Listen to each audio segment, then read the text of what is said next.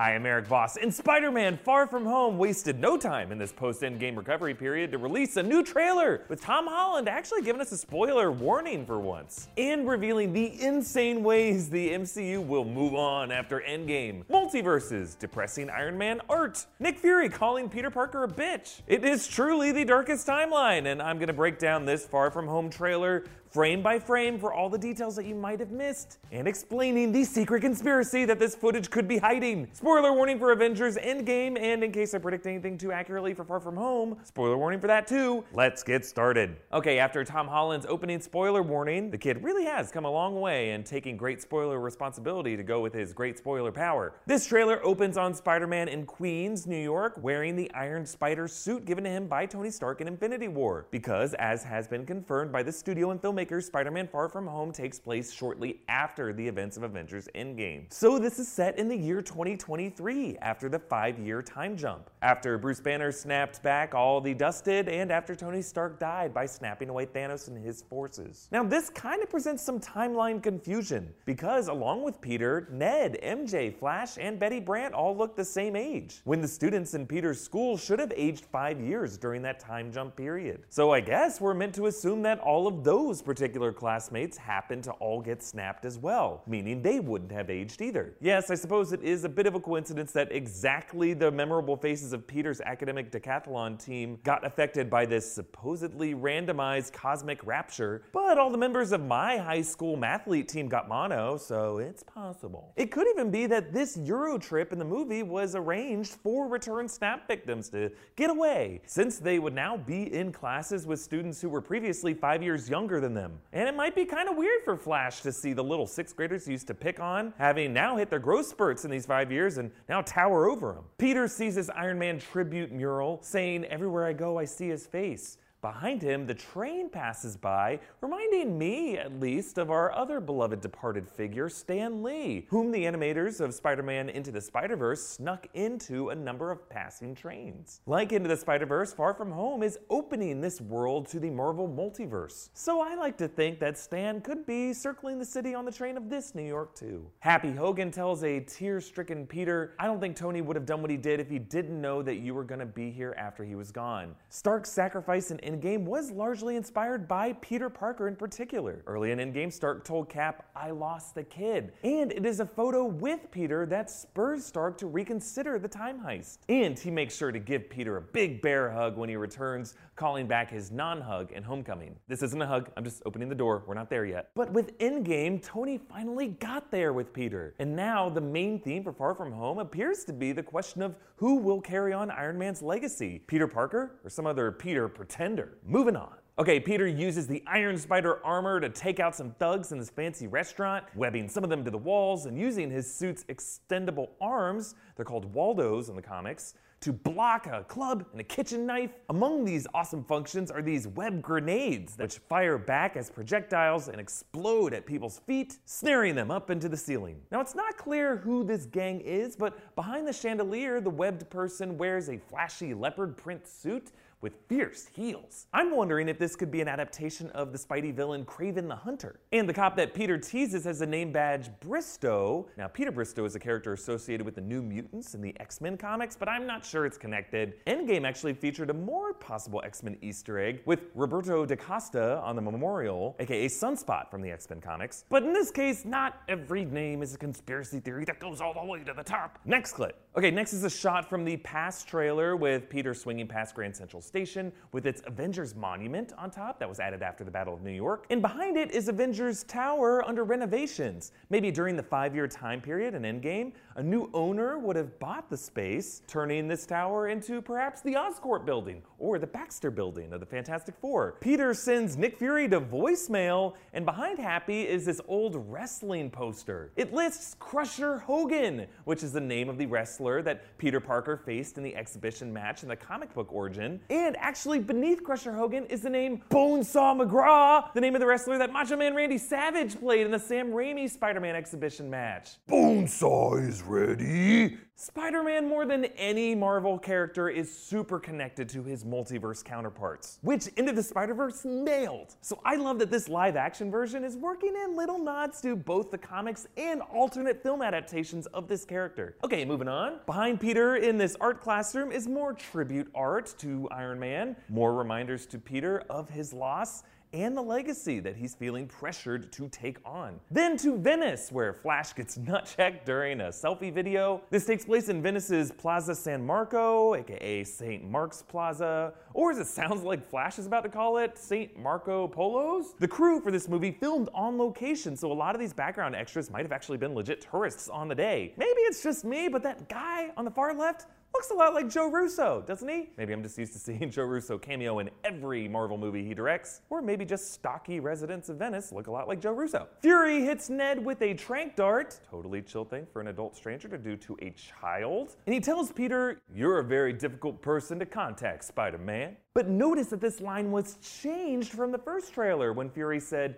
Nice to finally meet you, Spider Man. That could be because both of these characters were present at Tony Stark's funeral in Avengers Endgame. Fury was creeping in the back with Maria Hill, so it's possible that Peter didn't meet them, but it's just another example of how that first trailer was edited to try to hide Avengers Endgame reveals. Moving on. We are the real Brady Bros. Brady Brothers from the TV show Brady Bunch. I'm Barry Williams. And I'm Christopher Knight. I played Greg, and uh, who were you again? I played Peter. We've decided that we're going to do a podcast around episodes of the Brady Bunch. We're going to use it as a prism to look back to our experience doing the show and why the Brady Bunch is still popular. Have a sunshine day. We are the real Brady Bros.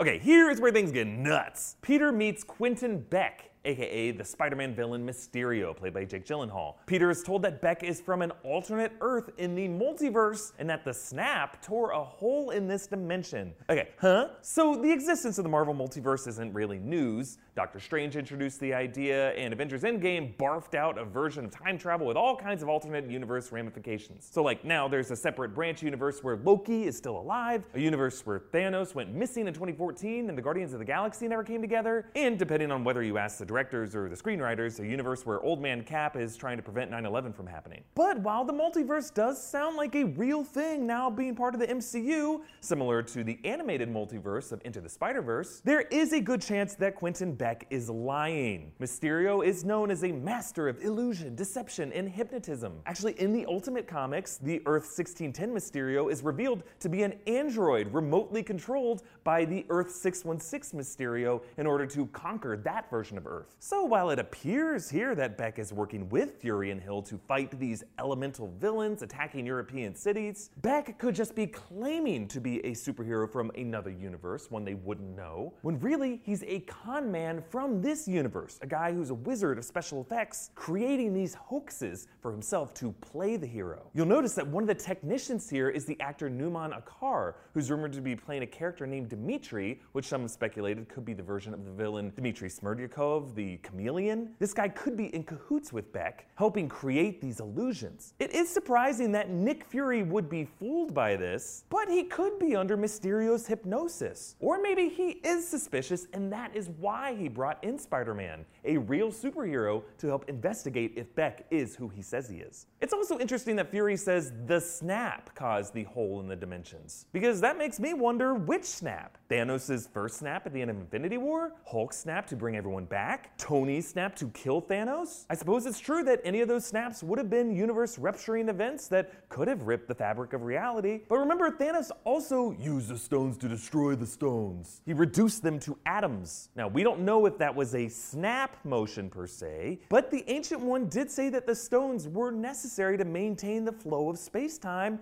so maybe by destroying those stones, Thanos caused chaos to spill through the multiverse. But let me know which of the snaps you think caused this in the comments, and let's move on. So, Fury, Hill, and Beck are tracking and containing these elemental monsters, which could be based on the elementals from the Doctor Strange comics. But as I pointed out in past trailers, there have been Easter egg numbers on boats and license plates linking them to issues of Spider Man comics that introduced Hydro Man, Sandman, and Molten Man. Whichever these things are, I think there's a good chance that they're being puppeted by Mysterio. Spider Man pitches Thor and Captain Marvel as better hero options. This actually might be the first time the name Captain Marvel has been spoken out loud in the MCU, since, you know, secret identities are less of a thing in general in the MCU and people are more likely to go as Carol Danvers or Clint Barton or Rabbit. Nick Fury was the one to inspire the name Captain Marvel, like the Motown Marvelettes, so maybe it's a title that he and Hill had been using. There's also a shot of Peter's new black stealth suit, perhaps given to him by Fury and Hill,